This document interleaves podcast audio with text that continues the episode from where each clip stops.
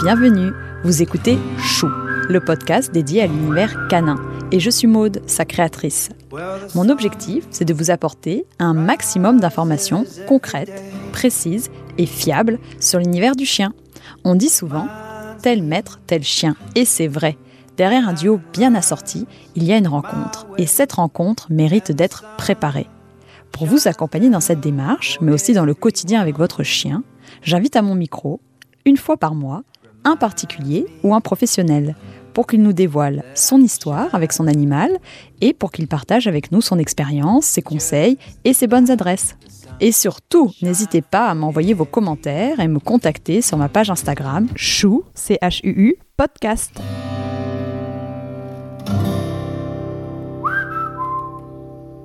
Aujourd'hui, j'ai le plaisir de recevoir Margot sur Chou qui va nous faire découvrir le Beagle à travers l'histoire extraordinaire de Loxène, une pauvre petite chienne traumatisée qui est devenue aujourd'hui une super athlète de canicross. Il faut savoir que quand Margot a sauvé Loxène, il lui est arrivé de multiples aventures. Elle a par exemple perdu sa chienne dans un parc public pendant deux jours, juste après l'avoir recueillie. Vous imaginez le stress? Dans cet épisode, elle nous expliquera comment elle a eu recours à l'aide d'une éducatrice comportementaliste pour rééduquer Loxène. En somme, si vous souhaitez tout savoir, tout connaître, tout comprendre sur le Beagle, cet épisode est fait pour vous. Elle nous dévoilera sa passion du canicross et tous ses trucs et astuces pour vous initier à sa pratique, pour partager avec votre chien ces moments privilégiés. Elle nous racontera l'expérience hors du commun qu'elle a partagée avec Loxène, la résiliente. Et toujours grâce à Margot, vous découvrirez la courageuse initiative de l'association Graal qui s'occupe de la réhabilitation des animaux issus de laboratoires.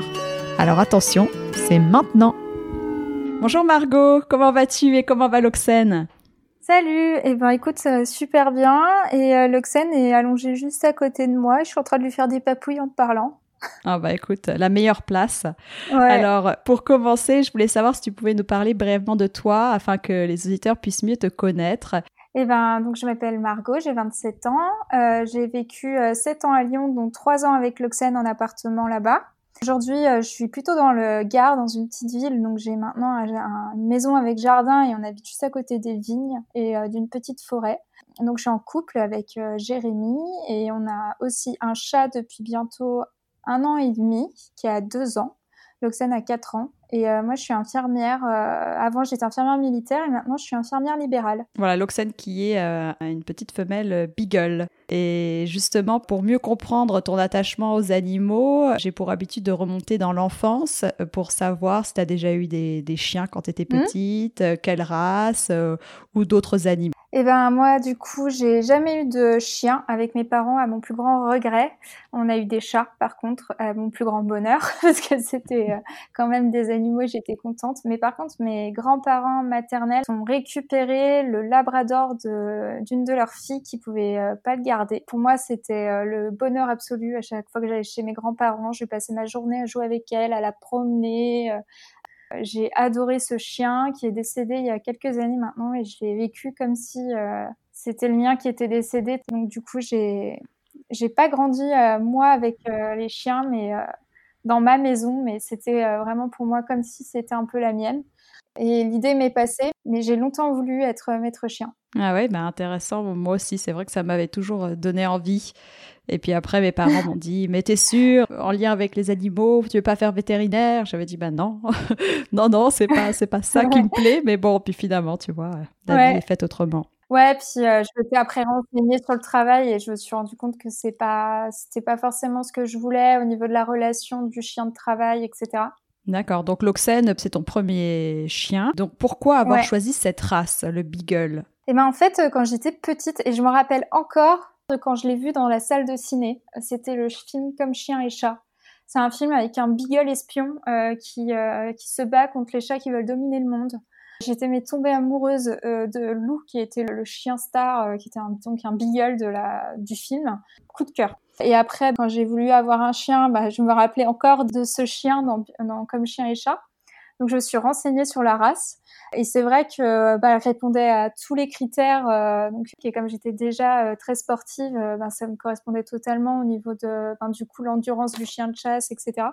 Et en plus, la taille du beagle, qui est donc normalement un chien de taille moyenne, je dis normalement parce que l'Oxen est plutôt euh, un petit petit beagle. Donc, ça correspondait bien à mon mode de vie à Lyon où je, je prenais beaucoup les, les transports, euh, on se déplaçait beaucoup en train et c'est vrai que c'est plus facile de transporter euh, comme ça, de mettre sous son siège un chien de moyenne taille qui prend pas plus de place que la place d'une personne dans le train.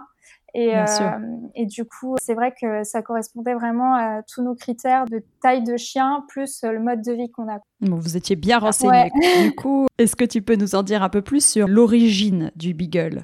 Oui, alors le Beagle, c'est un chien courant de moyenne taille. C'est des chiens de travail à la base des Beagles qui euh, donc ont été créés pour euh, la chasse à cour euh, dans les années 1830 en Grande-Bretagne. C'est des chiens qui ont été créés à partir de d'autres chiens courants donc qui n'existent plus aujourd'hui, donc les chiens courants du nord, du sud et le Talbot. D'accord, j'imagine pour donner cette taille ouais, voilà, C'est ça, qui mm. pour avoir la, la, la taille moyenne parce que du coup c'est des pratiques souvent c'était pour chasser ben, tout ce qui est gibier mais surtout le lapin, même si ils sont aussi utilisés pour les sangliers mais du coup leur petite taille permet d'aller vraiment dans des endroits un peu bah, où les lapins vont quoi. Oui, bien sûr. Donc du coup, ils ont un, gros instinct de chasse euh, prédateur, avec un odorat très fin d'ailleurs, euh, dans les meilleurs odorats euh, quand ils font des tests avec plein de chiens. Le Beagle est en haut de liste avec le Saint-Hubert. C'est des chiens vraiment qui ont un odorat très fin et ils sont utilisés du coup aujourd'hui dans, je sais pas si tu en as déjà vu dans tes voyages, mais dans les aéroports. Maintenant, c'est aussi des chiens de détection dans la nourriture, par exemple, pour les, il y a une Beagle Brigade aux États-Unis pour détecter s'il y a des importations de nourriture. Et même, il y avait une vidéo qui avait tourné sur Internet où les, les beagles ramenaient euh, les doudous euh, des enfants qui avaient été oubliés dans les avions. Ils arrivaient à repérer, ah, euh, par rapport à l'odeur de l'enfant, ils ramenaient les, les, doudous aux enfants. Incroyable. Voilà, ça, c'est pour le côté chou. Eh ben, ça tombe bien, nous sommes sur chou. Et du coup, maintenant, ils étaient candidats aussi pour devenir des chiens anti-drogue et explosifs. Très bien. Voilà, dans plusieurs pays. Donc, il y a les États-Unis, la Nouvelle-Zélande, l'Australie, le Canada, le Japon et la Chine qui utilisent le beagle. Ouais, bah, ils ont beaucoup d'utilité le fait qu'ils soient de moyenne taille, qu'ils ont un caractère euh, dit affectueux. La race n'a pas du tout de problème héréditaire. Donc c'est des chiens aussi euh, malheureusement de choix dans les laboratoires. Ils sont malheureusement aussi connus pour ça. Et pour euh, finir sur une note plus joyeuse, Snoopy, notre cher chien de la bande dessinée Snoopy, a été inspiré des Beagles. C'est vrai que c'est des chiens qui plaisent. C'est vrai que ces dernières années, ça s'est bien bien développé. D'ailleurs, euh, il y avait aussi euh, la reine Elisabeth qui avait sa petite meute de beagle qui s'appelait les Beagle Elisabeth. C'était des beagles euh, de poche, ils appelaient ça. En anglais, du coup, les pocket beagle.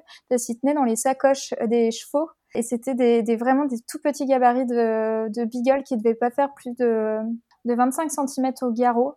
Et en fait, elle les faisait jouer sur sa table aussi pendant les grands repas. Ils étaient tellement petits que euh, pour amuser ses invités, elle les lâchait sur la table et du coup, tous les beagles se promenaient entre les verres et les assiettes euh, de ses convives. Et, euh, du coup, bah, c'est malheureusement une race qui a disparu. alors, dans mes recherches, j'ai vu que c'était au moment de la Première Guerre mondiale que la race a disparu.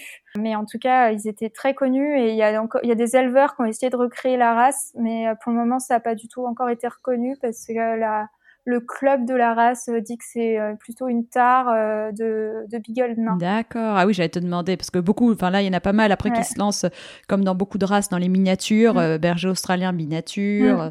loulou de Poméranie, toy, enfin bref, il y en a plein. Donc ça, ça m'étonnait qu'il n'y ait pas encore des personnes qui se soient lancées dedans. Après, s'il y a des tares... ça n'a pas encore été reconnu. Ok. Bon, bah, c'est mm. très intéressant comme anecdote, merci. Du coup, est-ce que tu peux nous raconter maintenant l'arrivée de l'Oxen dans ta vie? Oui, avec mon chéri, on s'est mis d'accord euh, sur, le fait d'adopter un chien. Donc lui, il a toujours grandi avec des bosserons, donc des grands mmh. chiens. Moi, je voulais, on s'était mis d'accord sur le fait qu'on voulait un chien plutôt de taille moyenne. Je lui ai présenté le Beagle, il connaissait pas. Il a dit bah ouais, grave, euh, c'est clair qu'ils sont plutôt cool comme chiens, ça a l'air euh, plutôt de nous correspondre. Donc je voulais et on voulait tous les deux parce que Jérémy, ses bosserons, ça a toujours été des chiens adoptés. D'accord. Dans des refuges ou la SPA. Et donc on voulait faire pareil. Donc on a commencé à rechercher autour de Lyon euh, dans les SPA, mais ça qu'on ne trouvait pas de beagle. Et du coup, je commence un peu euh, à regarder euh, les élevages, mais c'est vrai qu'on n'était pas du tout parti pour en acheter un. Et je suis tombée sur une annonce d'un donc d'un beagle qui s'appelait La Belle Princesse, qui avait déjà 8 mois et qui était vendu au rabais. Donc j'envoie un mail à l'éleveuse en demandant pourquoi elle était moins chère et pourquoi elle avait déjà 8 mois, quoi. Parce que les beagles, en général, ça, c'est pas des chiens qui ont du mal à se vendre. Parce qu'il faut savoir que 95% des beagles sont quand même encore vendus pour la chasse. Il y a que 5% qui sont vendus euh, pour les élevages de compagnie. Très intéressant. Je lui demande et elle me dit, ah, c'est notre chouchoute, on voulait la garder euh, parce qu'elle est trop belle, euh, mais en fait, elle n'est pas confirmable au lof. Donc, on essaye de la vendre rapidement parce que les élevages n'ont pas le droit de garder des chiens non lof. Donc, euh, en gros, c'est soit on arrive à la vente, soit elle part en refuge. N'importe quoi. Bref, moi, du coup, euh, je dis ah, ah bon, euh, ben voilà, moi j'avais craqué un peu sur sa petite bouille en photo. Enfin, en vrai, même si j'avais pas craqué, l'histoire me touche et je me dis ben nous on la prend. Et on part dans l'élevage pour récupérer donc la belle princesse. Et donc, elle m'avait quand même vendu au téléphone que c'était son chien chouchou. Hein. Mm, mm, mm. faut bien retenir ça qu'elle la portait tout le temps, etc. Donc on arrive euh, sur un vieux corps de ferme, euh, sachant qu'il y avait plusieurs races dans l'élevage. Je me rappelle si on avait deux ou trois différentes. Ça, tu savais Et, avant de euh, venir? Ouais, ça je savais, mais comme on voulait un peu faire un sauvetage. Euh, Faut bien préciser aux auditeurs que, euh, voilà, parce que tu disais qu'elle a vendé au rabais, c'est pas du tout ça euh, qui a fait venir Margot pour acheter la chienne, mais c'est plus pour l'idée de la sauver. Ouais, voilà. Et on, on s'attendait pas à ce qu'on la sauve autant, en tout cas. Sachant que l'élevage, quand même, j'avais regardé un peu sur Facebook, Google, l'élevage était quand même bien noté. Les gens étaient contents de leur beagle parce que euh, souvent ils, mettaient en avant qu'ils étaient beaux et euh, voilà les gens euh, mettaient plutôt des commentaires positifs sur l'élevage. Donc bon, j'avais encore espoir que ce soit quand même un endroit bien, même si effectivement dans les bons élevages on dit que c'est mieux qu'il n'y ait pas plusieurs races, etc. Et euh, donc du coup, on arrive devant ce corps de ferme, on rentre et là je reconnais tout de suite l'Oxen. Et l'éleveuse euh, arrive, donc elle avait laissé que l'Oxen et un autre beagle très affectueux euh, devant la, qui nous ont accueillis. Mais l'Oxen s'est tout de suite sauvé dans un coin et le beagle par contre l'autre nous faisait un peu plus la fête, chercher des caresses, etc.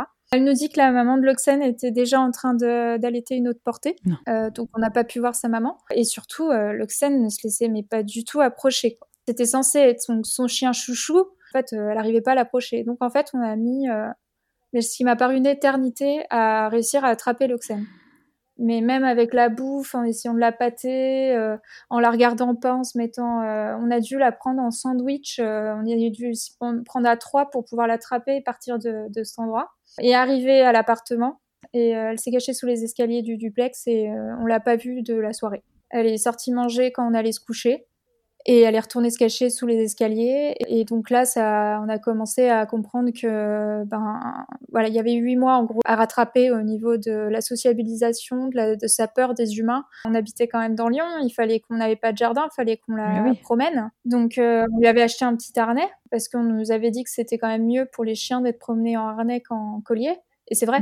Mais on aurait su, on aurait peut-être mis un collier. Et on part, euh, donc ça faisait 48 heures qu'on l'avait, hein, donc elle connaissait pas, elle s'était pas encore attachée à nous, et elle connaissait pas du tout son prénom. Ouais. On va la promener dans un parc à côté de chez nous à Lyon où il y avait, ben c'était mois de mai, il faisait beau, il y avait beaucoup de monde, et euh, Luxane m'était mais terrorisée. Euh, on est arrivé dans le parc, Jérémy la promenait, et le vélo les double un peu trop près, et Luxane a fait ce qu'on appelle le coup du renard, c'est-à-dire qu'elle a réussi à sortir de son harnais en les pattes en arrière, en baissant la tête et, euh, et en tirant très fort en le sens inverse de la laisse. Elle a réussi à sortir et là, elle s'est sauvée dans le parc. Oh Mon chéri a essayé de la suivre, mais en fait, elle, elle a vite réussi à se cacher euh, on ne sait où. Et donc, moi, je sors de l'atelier, je l'appelle.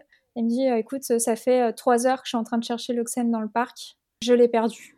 On a commencé à mettre des mots sur Facebook. Et euh, là, on a eu beaucoup, beaucoup de partages et de personnes qui sont venues nous aider à la chercher. Mais sauf que ben, l'Oxen euh, n'était pas attirée par notre odeur ou avait pas envie de nous retrouver parce qu'elle n'était pas du tout encore attachée à nous. Elle ne connaissait pas son prénom et elle était mais terrorisée. Donc on a, on, on a fait une nuit blanche. Bref, je suis pas allée travailler, j'ai passé encore la journée à la chercher le lendemain. On rentre manger, le parc ferme et on se dit on va faire les voleurs de poules, on va passer euh, au-dessus du portail, quoi, et on va y aller quand il n'y a plus personne. On passe par-dessus le portail, et là, il y a des spots, en fait, et on voit une ombre sur le mur, et donc il court euh, dans la direction. Et en fait, elle, elle a eu peur, donc elle est retournée de là d'où elle venait. Et en fait, c'était une longue estrade de 200 mètres pas très haute. Elle est tellement petite qu'elle avait réussi à passer dans un espèce de trou, mais on n'aurait jamais mmh. pensé qu'elle passait, quoi. Et donc, on avait encore beaucoup de monde qui était venu nous aider avec leurs chiens. Et donc, les chiens ont réussi à sentir à peu près où était l'oxène. Et puis, on avait tout essayé, hein, de laisser de la pâtée, ah euh, un t-shirt avec notre odeur et tout. Et donc, euh, on s'est dit, bon, peut-être ça va l'attirer, mais en fait, pas du tout. Elle était terrorisée encore. Euh, on la voyait en boule, entre deux lamelles de bois, mmh. on la voyait. Donc, on a démonté, c'était l'espèce de tôle. on s'est faufilé et on l'a prise en sandwich. Et là, on a pu la prendre et sortir de sous l'estrade. Et là, je ne l'ai plus lâché. Ah, ça, ça fend le cœur, quoi, de se dire à, à tel point qu'elle a été euh, traumatisée. Moi, je recommande des auditeurs qui se trouvent dans ce genre de situation de faire appel à des professionnels. Et est-ce que tu as fait mm. appel à un éducateur comportementaliste? Oui, bah justement, on a, on a donc vu tous ces problèmes qu'elle avait et que c'était pas normal. Et en fait, euh, quand j'étais en train de la chercher ce jour-là, j'ai un ami enfin, qui était à l'école d'infirmier avec moi qui était venue m'aider avec sa copine qui était en études d'éducatrice canine euh, dans le, mais dans l'éducation positive. Mhm. Elle était dans une école encore. Et donc, euh, elle est venue et euh, j'ai commencé à discuter avec elle. Et c'est vrai que moi qui n'avais jamais eu de chien, j'avais pas encore regardé les différentes méthodes d'éducation qui existaient ou quoi, parce que je m'étais déjà concentrée sur trouver, aller chercher l'oxène, voir un peu comment elle était. Je me suis dit, à 8 mois, elle doit savoir quand même les bases, quoi, enfin, de la propreté et compagnie. Enfin, normalement, 8 euh, mois, c'est, presque, c'est l'adolescence, quoi, pour les chiens. et, euh, et, donc, euh, du coup, enfin, c'est pas l'adolescence, mais en tout cas, c'est grand enfant. Mmh, mmh, mmh. Et, et, là, je commence à discuter avec elle et je lui explique tout ça. Et là, elle me dit, mais, oh, mais vous allez avoir vachement de travail parce que là, du coup, euh, je lui ai dit qu'elle dormait là où elle pissait, qu'elle se menait manger quand on dormait. Enfin, elle commence à me parler de, sa méthode d'éducation euh, à elle. C'est un peu son cas d'école et sa, première cliente quand elle a été diplômée, quand on a commencé à la payer. C'est euh, en fait. Et donc, elle, elle a fait un peu ses armes aussi de jeune éducatrice avec nous. Elle nous a vraiment beaucoup aidés pour gérer parce que derrière Loxène a fait de l'hyperattachement. Loxène était tellement peureuse mais elle ne savait pas jouer avec les autres chiens. Elle avait pas peur des chiens mais elle savait pas rentrer en interaction avec eux parce qu'après on continuait d'aller au parc à chiens. elle se mettait dans un coin et elle ne bougeait plus. Ah oui, elle avait pas les codes. elle, elle avait aucun code canin. Et quand je pense que au départ, son but c'était de fuir tout le temps et euh, de pas rentrer en interaction. Et quand je vois aujourd'hui que j'arrive à aller courir avec elle, elle est en libre, elle a juste une longe par terre, mais c'est une longe de sécurité par rapport aux voitures, aux gens qu'on peut croiser. Mais j'aurais jamais pensé. C'est incroyable. Ouais. Et alors, au bout de combien de temps euh, tu, tu, vas dire tu l'as eu à huit mois. Combien de temps t'as mis pour la rendre comme elle est euh, aujourd'hui? Combien de temps t'es resté avec Manon en gros à faire des combien de Manon la voyait assez régulièrement. En gros, euh, le travail de fond et pour qu'elle soit comme elle est aujourd'hui, il a fallu plus de deux ans. Et, et ce qui me fait rire, c'est que souvent les gens disent la ville pour les chiens, etc. Alors moi, je pense que si on n'avait pas été à Lyon, à côté d'un parc à chiens, le travail avec l'Oxane aurait été encore plus long. Dix fois plus long, je suis d'accord. Je vois bien, depuis qu'on est à la campagne, les gens euh, n'ont pas trop l'habitude d'essayer de, regrouper les chiens, etc. C'est pas du tout quelque chose qui est habituel à la campagne. C'est au contraire, euh, on se croise souvent euh, de loin. les gens ont plutôt le réflexe de dire qu'il faut pas qu'il faut pas qu'ils se disent bonjour, etc. Si on avait été dans une situation comme ça, avec l'Oxane trouillarde comme elle est, on n'aurait jamais pu travailler comme on a pu faire. Ah oui, non, non, ça aide pas pour la sociabilisation. Je pense vraiment que ça a été une bonne clé euh, pour, euh, pour réhabiliter l'Oxène, on va dire.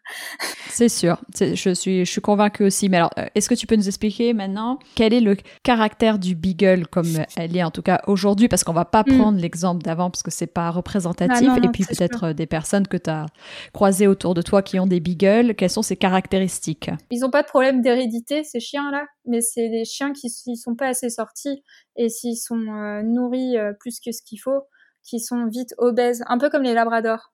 On dit d'eux qu'ils sont gays, mais c'est vrai, ils sont très expressifs au niveau de la gueule. On peut dire qu'ils sont souriants presque. ils ont un côté euh, très gai, c'est des chiens hyper euh, affectueux, qui sont très joueurs, ils sont très intelligents, mais aussi euh, assez d'ailleurs, du coup, pour décider de quand ils ont envie d'écouter ou pas. Parce qu'ils savent très bien ce qu'on leur demande, mais s'il n'y a pas de récompense au bout, ou s'ils voient pas l'intérêt, alors là, il y a rien. Là, ils sont têtus et entêtés euh, au possible. Le Beagle est connu, euh, c'est une de ses caractéristiques. D'ailleurs son surnom aussi, c'est le singing Beagle. Je, suis nulle en anglais, mais en gros le Beagle chantant. et ils ont un aboiement très distinctif. C'est une alerte quoi qu'ils font à la chasse. Quand j'entends un, beagle aboyer, je peux reconnaître même d'avoir vu le chien parce que c'est très distinctif. Mais d'ailleurs, anecdote, ça m'a beaucoup servi dans l'appartement où on était parce qu'un jour, justement, elle n'aboie jamais. Et à 3 heures du mat, elle se met à hurler comme ça et je me réveille en sursaut et en fait il y avait le feu dans les sous-sols de l'immeuble et en fait les pompiers étaient dans le couloir et frappaient aux portes que c'était 3 heures du matin et c'est l'Oxène l'a entendu et m'a alerté du coup elle a aboyé et donc là je me suis réveillée j'ai vu sur le groupe Facebook de la résidence que il y avait le feu et que les pompiers faisaient le tour et c'est vrai que ça sentait la fumée et tout et du coup, ben, j'ai pu descendre, ouvrir aux pompiers parce que l'Oxène m'a alerté. Eh ben, elle t'a sauvé la vie. Et on dit que justement, euh, moi c'est ce que j'avais entendu, les beagles euh, ne supportent pas la, solitude. Donc tu nous as dit que tu es infirmière, tu es souvent euh, dehors. Donc comment ça s'est passé? Manon nous a donné euh, une solution qui a très bien marché avec l'Oxène parce que les premiers jours euh, où elle a commencé à s'attacher à nous, donc il a fait au bout d'une semaine et demie, deux semaines où elle a commencé à comprendre euh, qu'on n'était pas des gens méchants, elle a commencé à vouloir, parce qu'au départ elle dormait dans le salon, puis Jérémy voulait pas qu'elle dorme dans la chambre. Donc on avait fermé la porte de la chambre, mais les premiers jours ça dérangeait pas, elle, s'en foutait, elle voulait pas être avec nous. Sauf que là, elle commençait à bien aimer être avec nous. Donc elle a commencé à pleurer, à pleurer. Et euh, avec euh, du coup là aussi les voisins en immeuble, euh, on n'a pas cherché très longtemps, on lui, a ouvert la porte. Donc Manon nous a dit qu'il fallait qu'on la mettait dans une pièce, on fermait la porte et avant qu'elle ait le temps de pleurer, on ouvrait la porte, on la récompensait. Ah c'est intéressant. Et on essayait à chaque fois d'allonger le temps de, de fermeture de la porte avant qu'elle pleure pour la récompenser. Et comme ça, ça a fonctionné. Euh, on n'a jamais eu de plainte des voisins comme quoi notre chien hurlait euh, pendant qu'on n'était pas là. Et elle faisait pas de destruction, euh, elle nous a jamais détruit quoi que ce soit. D'accord, ok, bah, bah, ça c'est une bonne astuce. Ouais, en tout cas, nous, ça a bien fonctionné de faire ça. Donc là, tu la sors combien d'heures par jour en moyenne? Au minimum, c'est une heure sur la journée. Parce que c'est des chiens qui ont besoin de se, se, dépenser, qui ont besoin de sentir, qui ont besoin d'explorer. Et après, euh, ben, forcément, comme je fais euh, du sport avec elle, des fois, par exemple, on va sortir une heure et demie parce qu'elle va venir courir une heure et demie avec moi, mais en gros, on va faire 15 euh, à 20 kilomètres. Ça reste des balades pour elle exploratoires. C'est pour ça que je la lâche en libre avec la longe. Je la rappelle de temps en temps pour pas qu'elle se loigne trop parce qu'il y a quand même l'instinct d'exploration un peu loin de temps en temps. Ah bah ça, on va en parler justement de l'activité sportive que tu fais avec elle, mais, mais avant, que faut-il savoir avant d'adopter un beagle impérativement, toi avec du recul là, sur ces trois dernières années que tu as passées avec elle? Qu'est-ce que tu te dis? C'est les indispensables à savoir avant d'adopter un beagle Je dirais qu'il faut pas les prendre euh, justement pour des chiens euh, trop pépères. Et je pense que souvent l'erreur qui est faite avec les beagles, c'est de pas leur proposer justement assez d'activité euh, physique. C'est des chiens qui ont besoin de sur la semaine, en tout cas, elle a un peu un emploi du temps comme nous euh, qui fait que, ben voilà, elle n'était pas destructrice et, et elle n'est pas en surpoids et elle est euh, un chien en très bonne santé et mentale et physique, quoi. Ok, donc on retient un chien euh, énergique. Est-ce qu'il y a autre chose? C'est des chiens affectueux. Non, je pense que voilà, à part le fait d'être gourmand et que c'est des chiens qui ont besoin de se dépenser, je trouve que c'est vraiment des chiens qui n'ont pas de problème majeur à, souligner. ah si, si quand même le côté fugueur. C'est un instinct de chasse qui, euh, qui fait que c'est des chiens qui peuvent se perdre sans même s'en rendre. Et c'est là qu'on voit que c'est des chiens, c'est un instinct, c'est ancré en eux et et donc, c'est important de le savoir parce que, ben, voilà, quand on a un chien de chasse, le risque, c'est qu'il se mette sur une piste. Donc, il faut bien aussi avoir en tête qu'en effet, euh, ça reste un chien de chasse, qu'il a un instinct de chasse très fort mm. et qu'il faut peut-être euh, être prêt euh, à prendre des cours d'éducation pour travailler le rappel. Très important. Quand je vois des gens à Paris se promener sans, sans laisse avec leur chien qui s'arrête au feu rouge et tout, enfin, ça. Mm. Pour moi, c'est impensable avec euh, avec oui. Après, il faut vraiment que son chien soit très très bien éduqué. Oui, voilà parce que c'est toujours prendre un risque pour le chien ah, d'être sans laisse. On sait jamais, un jour il voit euh, un autre chien, euh, quelque mm. chose qui l'attire, et s'il se passe quelque chose, je pense que le maître euh, s'en voudra toute sa ah, vie. Bah ça, je suis Donc, bon, c'est vrai que c'est lui mettre beaucoup de responsabilités sur les épaules. Je le dis parce que je sais qu'il y a beaucoup de personnes qui se promènent avec leur chien lâché C'est pas des chiens de berger. Enfin, c'est pas des chiens qui vont enfin, qui vont être lâchés autour de leur maître et qui vont pas très loin parce qu'ils sont toujours en train de surveiller ce qui se passe au niveau de leur maître. C'est plutôt des chiens qui mettent la truffe au sol et qui explorent. Ils reviennent toujours, etc. Mais leur terrain de balade, c'est c'est beaucoup plus espacé que celui d'un chien de berger. C'est important de le savoir. En termes de santé, est-ce que le Beagle a euh, des, problèmes de santé en particulier? J'aime bien demander ça pour euh, différentes races, parce qu'il y a des choses qu'on qu'on ne sait pas forcément. Euh. Alors, comme, comme je le disais, c'est des chiens qui sont choisis dans les labos parce que justement, ils n'ont pas de problème de santé héréditaire. Après, on dit souvent qu'il faut faire attention à leurs oreilles parce que comme ils ont les oreilles tombantes, de temps en temps, il faut quand même regarder régulièrement les oreilles, s'assurer qu'il n'y a pas de blessures qu'on n'ait pas vues, de tics euh, cachés dans un recoin euh, de l'oreille. Nous, on a déjà trouvé souvent qu'ils sont dans, les, dans, les, plis euh, des oreilles. Un truc qui à savoir, ils ont l'éternuement inversé. En fait, faut le savoir parce que la première fois, c'est hyper impressionnant. Et on se dit, mais elle est en train de faire une crise d'asthme. L'oxène, souvent, c'est déclenché euh, soit quand il y a beaucoup de pollen, soit parce qu'il y a beaucoup de poussière, il fait très chaud. Le chien se met souvent bah, sur les quatre pattes, il a son ventre qui gonfle euh, euh, et il, respire très fort. Et dans. Ces cas-là, la solution, oui, comme s'il toussait, voilà, tout à fait. pour les pour l'aider, on dit qu'il y a deux choses un, euh, de lui masser la, gorge tranquillement et l'apaiser, ou et ça marche mm-hmm. bien. Moi, je bouche les narines rapidement. Hein, bien sûr, mon chien suffoque pas, mais c'est pour que justement il ouvre mm. la bouche et qu'il respire par la bouche. Et donc là, tout de suite, ça arrête. Généralement, ces deux astuces, ça fonctionne plutôt bien. Me semble que tu as une activité sportive que tu adores pratiquer avec l'Oxène. Est-ce que tu peux euh, nous en parler?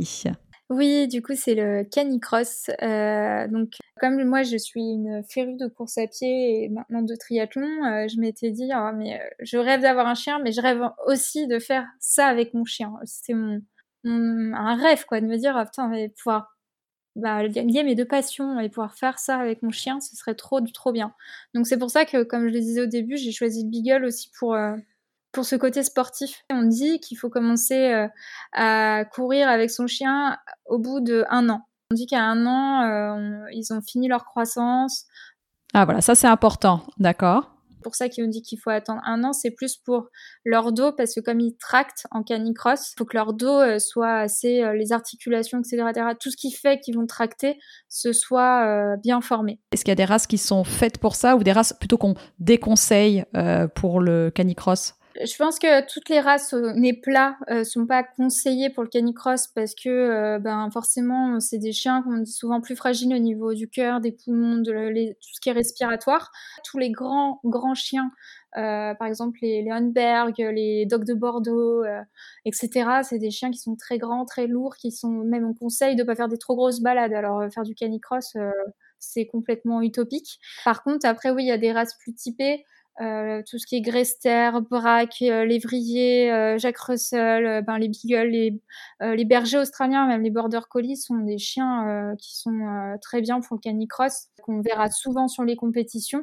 Mais après, j'ai déjà vu des canets corso en compétition, mhm. j'ai déjà vu des cavaliers King Charles, j'ai déjà vu j'ai déjà vu une fille faire du canicross avec son chihuahua. Peut-être qu'un chihuahua pourra peut-être pas faire autant de kilomètres parce qu'il est tout petit, donc il faut Mais J'ai une copine qui avait gagné une compétition avec son Yorkshire. Voilà. C'est parce qu'elle courait super bien et le chien euh, court généralement quand même ah aussi vite que son mmh. maître. Donc euh, c'est le, le, duo qui fait qu'on est bon ou pas en canicross. Moi, ce que je conseille surtout, c'est comme les humains, avant de se mettre à une activité sportive, qu'est-ce qu'on fait? On va voir euh, son médecin. Et eh ben le, le vétérinaire, c'est pareil. On va voir le vétérinaire pour s'assurer que son chien n'a pas un souffle au cœur, un problème c'est comme pour les humains, on veut faire une compétition, on a un certif médical qui nous autorise à faire cette compétition. Ben, les chiens, c'est pareil, on a une attestation vétérinaire que quoi notre chien est apte à aller faire une compétition. Et puis même avant la compétition, il y a l'entraînement. Et donc, euh, comment on fait si... Euh, ben, moi, je, je conseille d'aller voir le vétérinaire pour s'assurer que notre chien n'a pas de problème de santé qui fait qu'il euh, il faut pas qu'il nous tracte et il faut pas qu'il fasse une activité cardiaque, enfin cardio, pendant X temps. Enfin voilà. Donc moi, mon plus grand conseil, c'est d'aller voir son vétérinaire avant de commencer à vouloir s'entraîner avec son chien. Ensuite, ben, bien sûr, il faut euh, acheter le bon matériel parce que moi j'ai déjà vu des gens courir avec euh, des harnais qui sont pas du tout euh, adaptés à la traction parce qu'ils sont trop courts, ils arrivent trop au niveau des omoplates par exemple plutôt qu'à la fin du dos. Il faut que le harnais ait des une grande liberté de mouvement pour le chien pour pas qu'il se brûle, pour pas que ça ça y ait des points d'appui au mauvais endroit. Et avec une matière qui, fait qu'il y a le moins de frottement possible pour le chien et il faut avoir un harnais qui correspond à la taille de son chien. Il y a une marque que tu recommandes euh, pour ça? Moi, elle, est trop petite pour euh, beaucoup de marques. Donc, j'ai galéré à trouver des harnais à la taille de l'Oxen. Et euh, la marque que j'ai trouvée qui faisait des harnais à sa taille, c'était 0DC, le 0DC Short, que j'ai acheté sur le site fenril.com. Il y a très peu de magasins qui proposent du matériel de canicross. Il y a Decathlon qui propose maintenant une collaboration avec la marque e-dog, qui du coup est la marque que j'utilise pour mon baudrier, la ligne de trait. Donc euh, la laisse élastique et euh, pour euh, ben, le baudrier que je mets pour que ça pareil, hein, parce que nous faut pas qu'on se blesse en étant tracté, donc il faut que ça nous tienne bien au niveau des hanches, du dos, que ça tire pas au mauvais endroit. C'est euh, la marque euh, qui est très très bien, qui a été créée euh, en collaboration avec les champions du monde de canicross français Anthony Lemoigne. D'accord, bah c'est intéressant. Je mettrai les liens dans la description de l'épisode. Pour un petit chien, on peut aller mm. vers, cette, vers ce mm. matériel-là, vu que tu l'as testé. Et pour un grand chien, plutôt vers iDog. Puis Decathlon, tout le monde peut y avoir accès, donc c'est facile. Voilà, Zero DC, iDog, c'est des marques que j'ai testées et dont je suis très contente et euh, que je recommande euh, les yeux fermés parce que je trouve que c'est du matériel de très bonne qualité. Et euh, bon après c'est vrai que iDog j'ai une petite préférence parce que bah, ça a été créé par Anthony Lemoine qui est français et je trouve ça chouette parce que les noms des baudriers et tout c'est le nom de ses chiens Bien sûr. Et, justement, alors euh, là, euh, on disait, bon, il y a une personne qui veut se mettre euh, au, canicross, donc il va voir son vétérinaire, il voit que le chien, enfin le vétérinaire lui, confirme que son chien est apte à faire du sport et donc du canicross. Donc là vient bah, l'entraînement pour commencer. Est-ce que, un, tu peux nous dire, je sais pas par combien d'heures ou plutôt ça marche peut-être en kilomètres, il faudrait mieux commencer. Est-ce que tu as des petits conseils pour démarrer? Et surtout, moi c'est très important parce que je me demande souvent s'il n'y a pas des maîtres aussi qui en font euh, trop et que leurs chiens mm. peut-être parfois n'en ont pas envie. Comment on peut détecter euh, quels sont les signaux à observer pour savoir si euh, son chien aime pratiquer euh, le canicross? Pour commencer déjà pour les entraînements, je dirais qu'il faut vraiment toujours se dire bah, comment moi j'ai commencé par exemple à faire du sport. Bah, on ne s'est pas levé un matin et on allait courir 10 km. Ça marche pas comme ça. On s'est levé un matin et on est allé faire peut-être le tour du quartier. Ben c'est mm. pareil pour les chiens, il faut pas y aller trop fort, trop vite parce que ben comme nous, il y a un risque de blessure, il y a un risque de surentraînement de, qui entraîne une blessure aussi, un risque d'être dégoûté par la pratique parce que bah, ça a été trop fort trop vite et bah, du coup bah, il a trouvé ça très dur, il avait des courbatures parce que les chiens peuvent avoir des courbatures. Bah, lui qu'est-ce qu'il va il va associer ça à quelque chose de négatif et il aura pas envie euh, de recommencer parce que ben voilà il s'est senti forcé à faire quelque chose, il a pas compris l'intérêt mhm. et puis en plus euh, c'était trop fort trop vite. Donc je pense qu'il faut y aller euh, étape par étape. Commencer peut-être par euh, faire 2 km ou 3 km avec lui euh, dans un endroit sympa. Et surtout, ben, comme nous, on l'échauffe avant on fait une petite balade où il a le temps de faire pipi caca. Euh. Et puis après, je pense que c'est bien d'associer le, matériel à l'activité pour qu'il sache aussi ce qu'on attend de lui. Ben, quand on met ce harnais-là, il sait que dans sa tête, il sait qu'on va aller courir en tracté. Quand on met ce matériel-là, ben, c'est plus la balade. Je pense que c'est important de dissocier et de, ben, voilà, de pas tout remplacer toutes les balades par euh, le canicross en tracté parce que là, le chien, il est en travail et il aura peut-être pas le temps de sentir, de se dépenser euh, d'une autre manière. Et c'est pour ça que je mhm. trouve que c'est important de de, proposer aussi des fois juste d'aller courir avec son chien qui nous suit en libre, du coup, comme je disais, dans des endroits du coup euh, pas dangereux, où il n'y a pas de circulation, pas trop de monde pour le bien-être euh, de, de, tout le monde. Mais voilà, je trouve que c'est un, Ouais, voilà, c'est bien d'alterner. Et donc, l'Oxane, elle sait que quand c'est en tracté, euh, du coup, ce qu'on lui demande, c'est de ben, d'être devant, en train de tirer et de pas trop s'arrêter pour sentir. Du coup, souvent, la question des gens, c'est mais comment je fais pour que mon chien il soit motivé à tracter? Moi, l'Oxane, elle est pas tout le temps hyper motivée pour tracter. En fait, elle le fait très très bien quand Jérémy il est devant en lièvre. Donc, en fait, l'Oxane, pour qu'elle y prenne du plaisir, il faut qu'il y ait la carotte devant. Sinon, elle va courir, elle aime bien parce que souvent je la motive, je fais aller 3, 2, 1 et elle sait qu'à go, il faut qu'elle parte en sprint. Mais que ça dure pas très longtemps. Dans moi, elle s'ennuie. Donc s'il n'y a pas Jérémy ou un leurre devant, on va dire une carotte ou un, du coup souvent en compétition, elle adore ça. Du coup, il y a toujours un autre chien devant et son but c'est de courir pour le rattraper. Intéressant l'astuce. Alors j'ai aucun problème, elle s'arrête pas pour sentir des. Elle va juste s'arrêter si elle a trop soif pour boire dans une flaque d'eau ou malheureusement elle a nouveau envie de faire pipi. Mais sinon, sur les compétitions, le fait qu'il y ait d'autres chiens devant, et c'est pour ça que j'adorais à Lyon parce qu'il y avait des, entraînements en groupe de canicross en proposé euh, au parc de la Fessine. Ben, en fait, mmh. euh, c'était trop trop bien parce que ben, on, partait tous ensemble et du coup les chiens étaient en mode canicross comme en compétition à se courir les uns après les autres en fait et c'est pour ça que les chiens de chasse sont très bons là-dedans. C'est qu'ils sont en, en piste hyper motivés. Tu sais si ça continue ça à Lyon euh, parce que pour les auditeurs qui sont à Lyon, ça peut être aussi intéressant. Oui, je, pense que oui, oui, c'est, toujours d'actualité. Alors, le, groupe Facebook, c'est Entraînement Canicross Lyon.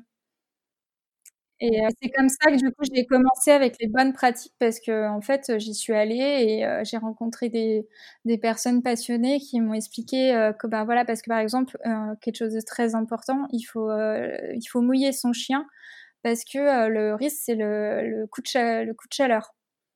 Euh, surtout l'été, quand on s'entraîne l'été, euh, il faut que le chien, on le rafraîchisse. Donc moi, je pars souvent avec une petite bouteille d'eau euh, où je lui mouille en fait. Alors pas comme les humains où nous, on se mouille la nuque avant d'aller dans l'eau.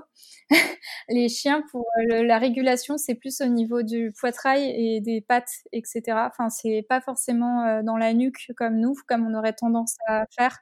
Euh, c'est vraiment, en plus, s'il y a un petit lac ou un truc, c'est bien carrément, vous le foutez dans l'eau et vous le ressortez. Et comme ça, il n'y a pas de coup de chaleur parce que, ben, bah, comme nous, quand on va courir quand il fait trop chaud, hein, euh, c'est pas bon euh, si on se boit pas, si on boit pas, si on met pas de casquette, etc. Si on se refroidit pas, ben, c'est pareil pour les animaux. Ce groupe-là, je vais, je le mettrai parce que justement, j'allais dire si encore une fois, un auditeur veut se mettre au canicross. Est-ce qu'il y a des sites, un blog, un site Facebook, peut-être ce groupe-là qui t'a aidé à, commencer, en fait, où tu as eu plein d'astuces? Mm, Il y, a, pas mal de, groupes. Euh, ouais, bah, du coup, à Lyon, il y a celui-là. Et puis sinon, après, il y a le blog euh, de. C'est une copine euh, ben, que j'ai rencontrée sur les réseaux et en course qui s'appelle bêtedecourse.com où elle, elle, a fait beaucoup d'articles sur les bonnes pratiques du canicross. Et elle a une page Facebook euh, aussi. Et je crois qu'elle avait créé un groupe alors euh, je me rappelle plus le nom Facebook du groupe. Bah, tu me le donneras, t'inquiète, t'inquiète. Ah, je sais plus. Qui, pareil, les gens peuvent poser des questions sur, euh, ben voilà, je, je, veux commencer le canicross. Souvent, c'est ces questions-là qui reviennent. Hein. Bah oui, bien sûr. Euh, souvent, c'est, bah, j'arrive pas à motiver mon chien, euh, j'ai l'impression que je, j'arrive pas à le faire tracter. Souvent, c'est le problème. Hein. Il y a beaucoup de chiens qui vont, qui sont contents de courir avec leur maître, mais qui vont, ils vont pas être en traction, ils vont juste trottiner à côté. Souvent, moi, ce que je conseille, c'est si on peut y aller à plusieurs même pas forcément à plusieurs chiens, mais euh, s'il y a, s'il y a quelqu'un qui, qui peut être devant pour euh, que le chien ait en fait envie de rattraper la personne devant, c'est, c'est, forcément ça les amuse plus quoi faut mettre son conjoint et ses enfants au sport. Hein. Voilà, même en vélo devant, hein, c'est ça marche. Hein. C'est c'est vraiment un côté motivant euh, pour eux. Euh, je sais que l'Oxen, même en compétition, s'il y a un moment il y a plus de chiens, elle va commencer à moins tracter. Elle m'a fait ça les derniers canicross qu'on a fait. Elle attendait que le husky nous rattrape, qu'il repasse devant. Elle attendait de, que je on repart. On le rattrapait. Il y avait à nouveau plus personne devant. Elle attendait qu'il nous redouble et ainsi de suite. Elle est très fair-play c'est au contraire, je trouve ça trop drôle de voir que ce qui la motive, en fait, c'est de partager ça avec ses congénères et avec moi. Enfin, elle, on est, ça l'a vachement aidé à prendre confiance en elle, à ce qu'on crée une complicité. Euh. Et en canicross, la consigne, c'est qu'il faut pas passer la ligne d'arrivée avant son chien. Parce que justement, c'est dans le bien-être, il faut que ce soit le chien qui passe devant parce qu'il faut pas que le maître il tire son chien. C'est la première fois que je l'ai vu euh, épanoui, euh, enfin à oublier ce qui se passait et à, être avec tous les autres copains euh, chiens qui allaient courir aussi avec l'émulation. c'est la première fois que je l'ai vu aboyer d'excitation sur la ligne de départ parce qu'elle voyait les... En fait, on part pas tous en même temps. On part 4 5 par 4 5 ou des fois c'est même un par un. Elle voyait les autres chiens de juste devant nous partir et elle elle voulait y aller aussi. Donc en fait, elle tirait en aboyant pour suivre les copains et elle avait trop hâte en fait de prendre le départ et c'est trop drôle parce que en fait les gens quand ils me voient avec elle, bah, comme toujours elle est petite, ils ont l'impression que je vais tuer mon chien à la course quoi. Souvent, ils voient petit chien, pas chien sportif, mais pas du tout. Et du coup, c'est trop bien parce qu'on casse les codes et on arrive avec ce petit beagle. en plus, on voit pas tant de beagle que ça, sur les courses. C'est pas le chien le plus représenté en tout cas. Et en plus, comme elle est toute petite, les gens ont l'impression que c'est un bébé encore. Donc même des fois, les gens me jugent en mode mais elle va courir avec un chien ou euh... et, donc quand il la voit partir comme une dératée au départ euh, de toutes ses forces et toute son âme pour euh, pour rattraper le copain de devant, ben elle impressionne. Et euh, moi j'adore ces vidéos de départ là où on voit qu'elle est au taquet et elle me fait prendre des départs en sprint énorme quoi. Et c'est trop bien de la voir s'éclater comme ça. Donc un signe de savoir si son chien est bien, bah, déjà de voir que son chien bah, a hâte d'aller courir. Après, pendant l'entraînement, ben, si on voit qu'il traîne la patte, qu'il s'allonge, euh, qu'on le force plein de fois à redémarrer, euh, qu'on passe son temps à, lui dire allez, on y va, machin, ben, on peut se dire que soit c'est un jour où il a pas envie de courir, et si c'est ça à chaque fois, ben c'est que c'est notre chien, il, il aime pas ça. Et donc, ah. soit on essaye de lui donner envie de comprendre l'intérêt en essayant de trouver un groupe de canicross, un club de canicross, euh, des groupes Facebook de gens qui vont courir, en essayant de leur demander s'ils vont aussi courir avec leur chien pour se retrouver, pour aller courir ensemble essayer de créer comme ça un, intérêt à, cette course en fait. Mm. Mm, une motivation et puis sinon bah voilà après j'imagine qu'il faut pas non plus forcer et que c'est dans la nature de chaque chien. Il faut pas non plus forcer. Ça c'est vrai que c'est important, il mm. faut être à l'écoute de son chien. Et puis après aussi faire comme ce que je fais euh, quand je fais pas du tracté. Hein. Euh, moi la, la, plus, la, majorité même de mes entraînements je la fais pas tracté. Hein. Exactement. En plus souvent bah, du coup je suis toute seule. Du coup euh, je mets l'allonge de 10 mètres au sol qui suit, euh, qui est par terre en fait. Et euh, moi, ça me rassure parce que si on arrive dans un endroit où on coupe une route ou quoi, ben je prends cette longe à la main, on traverse et je la relâche plus loin. Et comme ça, elle, elle s'éclate parce que elle sent des trucs, elle fait sa vie, euh, etc.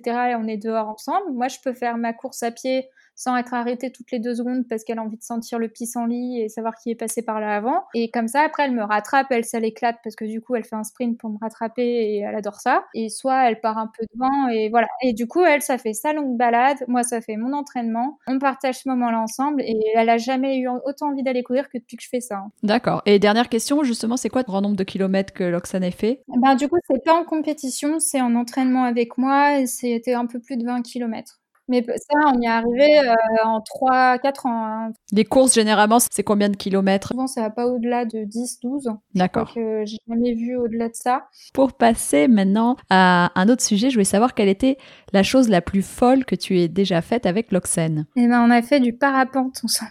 Ah. Alors, raconte-nous j'aurais jamais pensé faire ça un jour.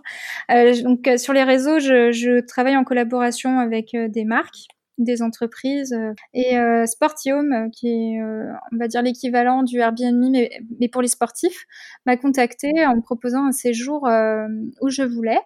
Et euh, ça tombait bien parce que j'avais offert un baptême de parapente à mon chéri à Annecy. Et je cherchais un logement qui accepte les chiens pour qu'on y aille tous les trois, euh, voilà, faire ce baptême. J'en parle à Sportium et ils me disent, euh, bah écoute, ça tombe bien parce que donc c'est le gars qui a créé ça, c'est un parapentiste, il a beaucoup de contacts. Et il me dit, bah tu, il va faire son baptême avec qui et tout. Donc je lui donne le nom. Il me dit, bah moi je connais pas celui-là, mais je connais des gens qui partent du même endroit. Ça s'appelle les passagers du vent et je sais qu'il y a un logement disponible qui accepte les chiens. Et il me dit, puis je vais me renseigner parce que peut-être, je sais que ça se fait, euh, il y a des personnes qui, qui font du parapente avec leurs chiens et peut-être si ça te dit, on peut t'organiser ça avec l'Oxen. Alors moi, je, je me dis pas, si c'est possible, pourquoi pas Incroyable. Et donc effectivement, euh, dans ce club euh, de parapentistes, euh, il y avait une fille qui vole avec son chien. Et son chien, c'est un genre de caniche, donc à peu près de la même taille que donc, elle a donc un harnais spécial pour cette taille de chien-là. Enfin, tout, tout corrélait parfaitement pour que je puisse le faire avec l'Oxen.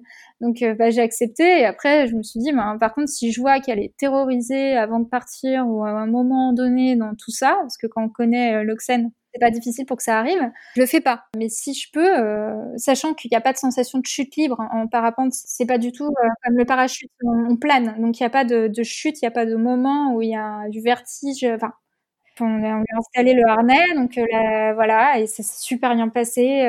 le seul truc, c'est que il peut faire froid en l'air. Hmm. Et en fait, à la fin du vol, donc on n'a on a pas volé longtemps parce que justement, c'était une première, on savait pas comment elle allait réagir. Il n'y avait aucune chance qu'elle puisse tomber, hein, parce que c'est très bien pensé le harnais, mais Mais bon, si ça durait trop longtemps, elle aurait pu en avoir marre. Et, en fait, elle était hyper observatrice. Elle était installée sur mes genoux, parce que c'est comme si on était assis. Et elle regardait le sol. et à la fin, je pense qu'elle avait un peu froid parce qu'elle essayait de se blottir contre moi et elle commençait un peu à trembler alors qu'elle avait pas du tout tremblé au début et tout donc je pense qu'elle commençait à avoir froid et quand on arrive au sol elle, a fait la fête elle était contente voilà génial et donc il y a une vidéo qu'on peut retrouver sur les réseaux pour voir oui sur euh, ma chaîne YouTube ou sur euh, les c'est le tout premier IGTV que j'ai fait sur Instagram on voit vraiment qu'elle est qu'elle est super bien et vraiment c'est au moment arrivé au sol où elle comprenait qu'on se rapprochait euh, voilà, elle, a commencé un peu plus à bouger, mais sinon pendant tout le vol, on voit, elle a aucun signaux d'apaisement qui montrerait qu'elle est pas bien. Euh, elle se léchait pas la truffe, elle était pas là, la gueule ouverte à surventiler. Elle est vraiment observatrice. Et on voit que ça n'a pas été du tout quelque chose de traumatisant. Génial, bah dis donc c'est assez extraordinaire ce que tu as vécu euh, mm. avec l'Oxène, euh, c'est une chance. Merci d'avoir partagé cette expérience avec nous. Et alors, en, termes euh, d'éleveurs, d'associations, est-ce que justement pour les personnes qui souhaitent maintenant, après avoir entendu tout ça, acquérir un Beagle, est-ce que tu as des recos? Du coup, comme élevage, je conseille euh, pas forcément un élevage parce que j'en connais pas, vu que moi j'ai pas une bonne expérience avec le mien, euh, voilà. Mais euh, par contre, je recommande une association qui s'appelle l'association Le Graal, qui est une, association qui a pour but de trouver une alternative à l'euthanasie pour les animaux de laboratoire qui vont prendre leur retraite. Donc, quand je dis retraite, c'est pas une retraite par un âge, parce que justement, ils réhabilitent des animaux de tout âge, des mâles comme des femelles. C'est du coup euh, à 98% des beagles au niveau des chiens, hein, parce qu'ils réhabilitent euh, toutes les sortes d'animaux de laboratoire, euh, ça va, ça va du poisson au cheval. Mais au niveau des chiens, c'est majoritairement du coup à 98% des beagles. Il y a un petit peu de golden retriever et très rarement d'autres races. Ils sont en partenariat avec la SPA, par exemple, euh, qui propose 40 refuges. Parce que eux, en soi, c'est pas une structure, c'est une association qui milite et qui est même au niveau euh, juridique, euh, qui représente même dans des cas de maltraitance, etc., dans les labos, par exemple, qui sont même partie civile pour ces animaux. Le premier chien réhabilité, c'était en 2005, elle s'appelait Tia, et elle savait ni descendre ni monter les escaliers, elle connaissait pas la lumière du jour, elle était pas propre, elle se frottait la truffe avant de manger. C'était euh, le premier chien qu'ils ont, réhabilité en 2005 et euh, depuis, euh, ça a pris de l'ampleur et tout, ils réhabilitent plusieurs centaines d'animaux par an. Il y a beaucoup de règles du coup pour réhabiliter ces animaux-là parce que ben, malheureusement ils peuvent pas tous les réhabiliter quand ils partent à la retraite en fonction de ce qu'ils ont vécu dans les laboratoires. Donc en fait il y a des vétérinaires qui attestent un certificat de bonne santé mentale et, physique. Après ça n'empêche pas comme pour Tia que du coup ben, il y a toute une éducation à refaire il faut savoir que c'est le placement des animaux de laboratoire est autorisé par la loi, mais c'est pas obligatoire. Donc en fait, euh, le, but de l'association, c'est au volontariat des laboratoires pour que ça se passe en toute légalité et très bien. Après, ils sont, comme je disais, ils peuvent être partie civile s'ils se rendent compte que dans des labos, euh, il y a de la maltraitance, sachant qu'en France, on n'est pas le pire pays au niveau euh, de l'utilisation des beagles, par exemple, en laboratoire pour que ça se passe bien, c'est sur euh, volontariat des chercheurs. Et en fait, euh, l'association, c'est personne au milieu entre les refuges et les chercheurs. Et elle rentre en contact avec les laboratoires pour leur faire part de ce que, leur dire que ça existe, sachant que il y a des laboratoires, ils attendent pas d'être contactés pour trouver une solution. Et euh, du coup, ben, les, les, laborantins, il y a même maintenant des, j'ai lu qu'il y avait un truc qui s'appelle le bien-être des animaux. Ils anticipent le retour à la vie normale pour éviter justement des chiens comme Tia qui n'avaient jamais vu la lumière du jour, par exemple. En fait, il y a plein d'acteurs dans tout ça qui font tout pour que ça se passe bien. Ouais. D'accord, le Graal. Donc on peut aller sur le site internet. C'est ça. Et vers les refuges partenaires, euh, appeler la SPA euh, qui sont partenaires. Il n'y en a pas tous les jours euh, qui sont sortis des labos. C'est qu'on goûte hein, et il faut se renseigner. C'est vrai que maintenant que j'ai découvert cette association, je regrette un peu de ne pas l'avoir connue avant pour euh, quand même euh, avoir sauvé euh, un chien de laboratoire quand on cherchait à adopter un beagle. C'est vrai que j'étais pas tombée dessus. Donc maintenant, j'en parle en mieux disant que peut-être d'autres personnes comme moi étaient pas au courant pour informer les gens, voilà, tout à fait, et que si on veut euh, adopter un beagle, c'est tout à fait possible, passer par cette association qui donnera le lien des refuges. Très bien, bah merci beaucoup, je mettrai le lien dans la description de l'épisode. Et alors, pour, euh, pour être sûr de rien manquer sur la race, je vais te poser quelques questions rapides et tu me répondras d'accord ou pas d'accord. Alors, vivre en ville. D'accord. Vivre au chaud. D'accord. Sociable avec les autres animaux. Euh, d'accord, nous, elle vit avec un chat. ça se passe très bien. Et avec les autres chiens aussi, non? Les, les beagles, c'est des chiens très sociables. Hein. Ah oui, oui, euh, oui, très, très sociable. Cohabitation avec les enfants. D'accord, Euh, solide au niveau de sa santé. D'accord. Et facile d'entretien, je veux dire par là, tu l'emmènes pas chez le toiletteur. Ah non, non, ouais, d'accord. Ils ont un poil qui résiste à toutes les intempéries. D'accord. Ils muent beaucoup ou pas? Ils perdent beaucoup leur poil? Ouais, alors ce qui est pénible, euh, contrairement aux poils longs, c'est que les petits, les, chiens de poils courts, ils ont les poils qui se piquent dans les vêtements. Oui, c'est pas fait. forcément plus facile d'entretien pour la maison, mais euh, du coup, il n'y a pas de, de toilettage. D'accord, c'est bon à savoir. Alors, sur le monde du web, Margot, où est-ce qu'on peut te trouver?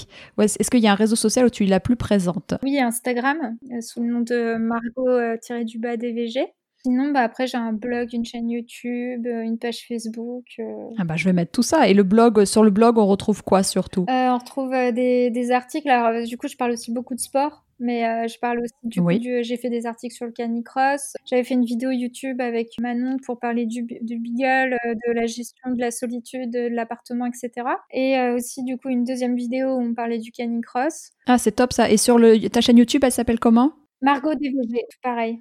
Et mon blog, par contre, c'est D'accord. renamande.com. Ok, Renamande. Bon, bah, je, je listerai tout ça, comme ça les auditeurs ne seront pas perdus, mais euh, ça c'est top parce qu'il y aura pas mal de contenu et donc j'invite d'ailleurs les auditeurs à, à aller jeter un œil euh, à ton blog qui est très bien fait, puis tes vidéos, et puis alors Merci. avec, euh, avec la, la vidéo de Loxène en parapente, c'est quand même assez incroyable. Ouais. Donc juste pour ça, j'invite Ouais. les auditeurs à, à aller voir.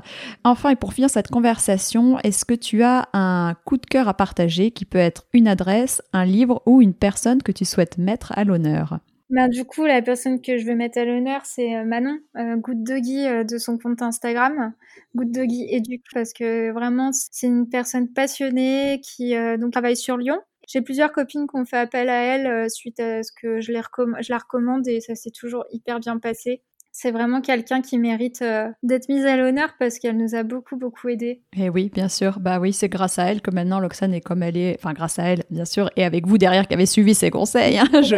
Désolée, hein, je ne- Oui, Voilà, un travail d'équipe. travail d'équipe qui, euh, qui fait qu'aujourd'hui, euh, on a trouvé les bonnes méthodes euh, pour que l'Oxen soit hyper bien dans ses pattes. Bien sûr, donc euh, bah, ça c'est aussi important et c'est c'est top de pouvoir recommander quelqu'un euh, puis voilà qui est sur Lyon parce qu'un auditeur qui vit sur Lyon qui cherche un bon éducateur euh, comportementaliste. Et en plus, elle permet aussi, même pour les personnes qui veulent adopter des, des chiens, elle propose euh, de faire un point avec eux sur leur mode de vie, sur ce qu'ils attendent. euh, Elle donne même des conseils avant l'adoption. Ah, top. OK. Elle propose d'aider les gens à ben, déjà à bien choisir euh, la race euh, vers laquelle ils veulent se diriger. Et donc, je pense qu'elle aide aussi à choisir euh, les endroits où adopter. Je pense qu'il y a un vrai travail aussi euh, d'équipe et de prévention Bien sûr, pour bah, euh, c'est top. aussi agir en amont avant d'avoir les problèmes parce qu'on se rend compte qu'en fait le chien nous correspond pas, euh, un peu comme ce podcast. J'allais dire, j'allais dire, tu m'arraches les mots de la bouche. c'est comme chou, voilà. hein. c'est pour ça que je l'ai Mm, créé, hein, pour que les gens puissent être informés en amont et que vous puissiez donner votre expérience, toi là avec Mm. l'Oxède, sur le beagle, sur les caractéristiques. Donc là, on a bien cerné. Je pense que les auditeurs ont bien compris à quoi s'attendre quand on a un beagle. Et donc pour ça, d'ailleurs, donc je te remercie tout particulièrement. Margot. Merci pour ton temps parce que je sais qu'en cette période, tu es très active vu que tu es infirmière et euh, vraiment, ça me fait euh, chaud au cœur que tu aies pris le temps comme ça de. Enfin, tu as été toujours très réactive et euh, voilà, t'as- tu t'es mis disponible immédiatement. Donc vraiment, un grand merci. Eh ben de rien, c'est vraiment un plaisir. je suis très contente. De toute façon, je suis très bavarde quand il s'agit de mon chien. bah, ça tombe bien pour le podcast. Donc euh, voilà, si je peux aider, euh, c'est toujours avec plaisir.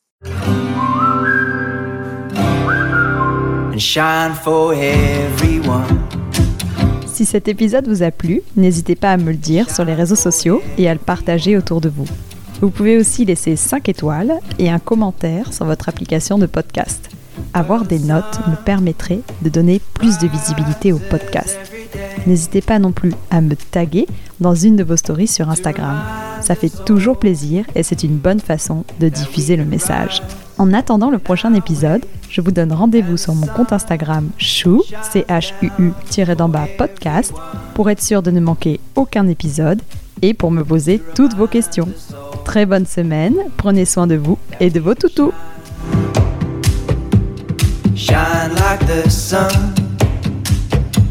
And shine for everyone.